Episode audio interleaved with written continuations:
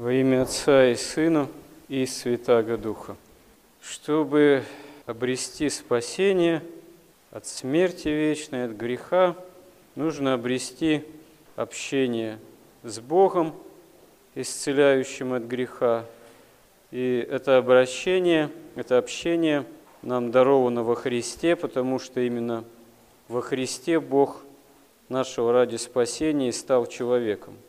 Весь уже фактически двухтысячелетний опыт жизни православной церкви, опыт жизни святых, в первую очередь, свидетельствует об этом, свидетельствует об этой возможности и призывают нас к научению этому, к обретению этого общения.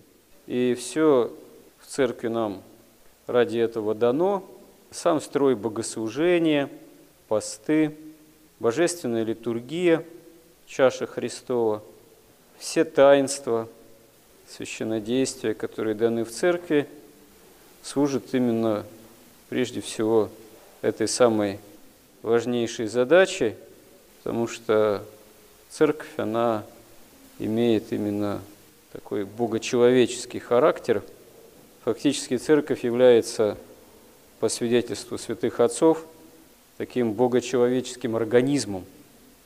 Как даже говорят святые отцы – если спасение оказывается возможным благодаря Боговоплощению во Христе самого Бога, второго лица Пресвятой Троицы, Бога Сына, Бога Слова Логоса, то Боговоплощение, которое в самом Христе осуществилось, осуществляется в определенный момент человеческой истории, о чем Евангелие нам свидетельствует, то в Церкви Христовой в каком-то смысле боговоплощение продолжается в том плане, что богочеловеческий организм церкви, как тело Христова, продолжает умножаться, присоединяя к себе все новых и новых людей, которые желают спасения, уверовавших во Христа, как спасительную для них истину.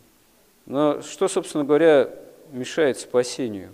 Мешает спасению в нас грех – страсти. А грех – это, собственно говоря, все то, что препятствует общению с Богом, потому что Бог, Он не может находиться в общении с грехом, поскольку Бог свят во всей полноте этого слова. Поэтому научиться общению с Богом, спасение обрести, это значит начать избавляться от греха.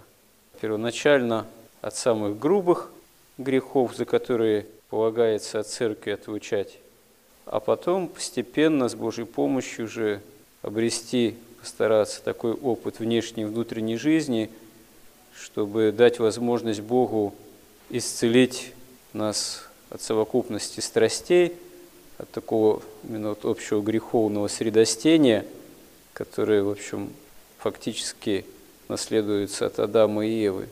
И здесь важно осознать, понять, что грех – это не просто некая такая совокупность каких-то статей, так сказать, духовного небесного уголовного кодекса и правил каких-то, зная состав которых можно так постараться извернуться, исхитриться, чтобы как-то представить Богу себя почти безгрешными, а в то же время и, в общем-то, особо себя и не утрудить.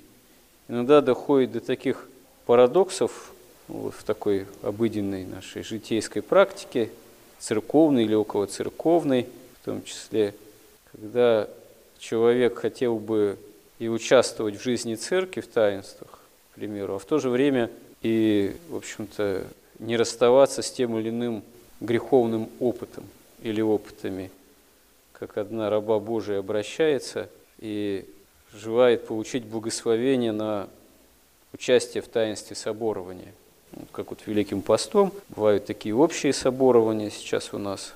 Много людей к этому обращаются, потому что особенный акцент в этом таинстве сделан на такое физическое исцеление, возможное спрашивание этого от э, немощи, болезней, поскольку, ну да, в общем-то, немощи и болезни являются следствием нашей общей человеческой греховности, а сама эта раба Божия вот, несмотря на то, что считает себя христианской, ну вот умудряется какое-то время фактически жить с женатым мужчиной.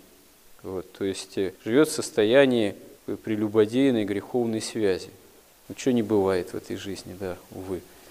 Вот. Причем человек не со стороны, вдруг пришедший от всех этих опытов, а, в общем, имевший некий опыт уже жизни церковной, но, увы, вот впадшие в такого рода греховные опыты, за которые, собственно говоря, полагается от церкви отлучать. Но дело не в том, что надо ее осудить, а вот парадокс-то в чем? Ну, благословите, да, вот собороваться, но надо расстаться, наверное, прежде с этим греховным опытом, прежде чем приступить к таинствам. То, что мы к таинствам-то приступаем в оставление грехов, а и тут следует такое заявление, но это же не причастие. Как бы человек, да, усвоил, что причастие, причащение за литургией, а чаша Христовой действительно дело такое в плане оставления греха ответственное, и уже не спрашивает, а можно ли мне причаститься. Хотя ну, было сказано, что, собственно говоря, тебя никто пока и не отлучает от церкви, ты сама себя отлучаешь самим этим греховным опытом, потому что нельзя совместить грех и причащение. Мы причащаемся в оставлении грехов. Если нет оставления греха такого, за который полагается от церкви отлучать как прелюбодеяние, а отлучение от церкви есть отлучение от причастия. Вот. Ну и, конечно, еще в древности вообще эпитемии накладывали там за грех прелюбодеяния, там вообще могли отлучить на несколько лет. При этом человек что значит отлучить? До причастия человек не допускался, но он должен был засвидетельствовать свое покаяние. То есть должен был за каждый ну, праздничный, там, воскресный хотя бы литургии стоять в притворе среди, так сказать, кающихся и просить молитв за себя, молиться, каяться, свидетельствовать, что вот он приходит каяться. А до причастия не допускался такой человек. Ну, который раньше уже был христианином, а вот запятнал себя тяжкими согрешениями. И вот по прошествии такого достаточно длительного покаянного периода, если человек засвидетельствовал, христианин, свое покаяние и греху не возвращался, он допускался до причащения. Вообще, в принципе, сейчас, за исключением, может быть, каких-то молодых, еще неопытных, ретивых там, иеромонахов, где в монастыре, которые только книгу правил прочитали, мы, в общем-то, не практикуем наложение таких эпитимий длительных, ну там на годы тем более. Потому что современный человек просто не в состоянии такой понести труд, подвиг покаянный, чтобы стоять молиться там в притворе годами. Но, ну, можно там, да, на какой-то период, там, может, месяц-другой иногда, если человек что-то серьезно нагрешил, порекомендовать походить покаяться, там что-нибудь почитать, каноны покаянные и так далее в течение этого очень сравнительно небольшого времени, вот, а потом уже, если грех оставлен, приступать к чаше. А так понятно, что современный человек не понесет такого труда, поэтому вот, главным условием является все-таки надо грех оставить. Ну вот человек, к примеру, грех оставлять не хочет и говорит, ну это же я не к чаше, я же собороваться хочу, укрепиться там как-то. Но разве принципиально суть таинства соборования отличается от э, таинства причащения в том смысле, что все равно благодать подается и прощение грехов.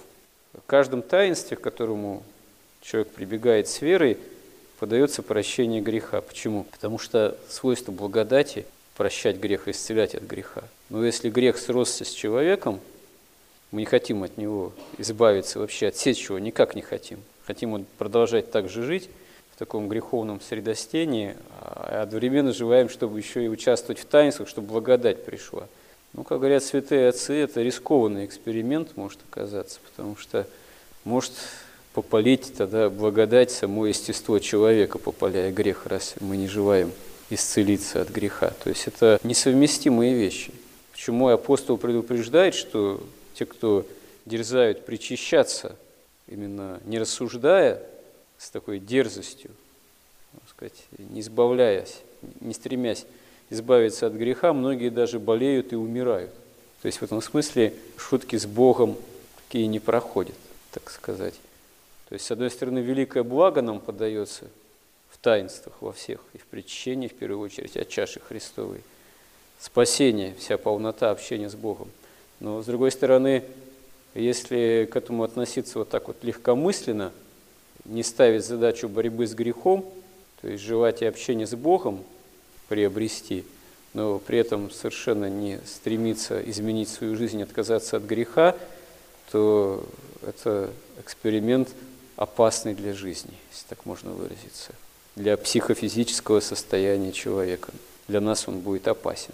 Поэтому действительно, с одной стороны, нам здесь подается великое благо, полнота благодати. С другой стороны, если мы к этому обращаемся, с нас и спрос гораздо больше, чем с людей, не живущих по заповедям и не имеющих об этом представления, как говорится, язычников.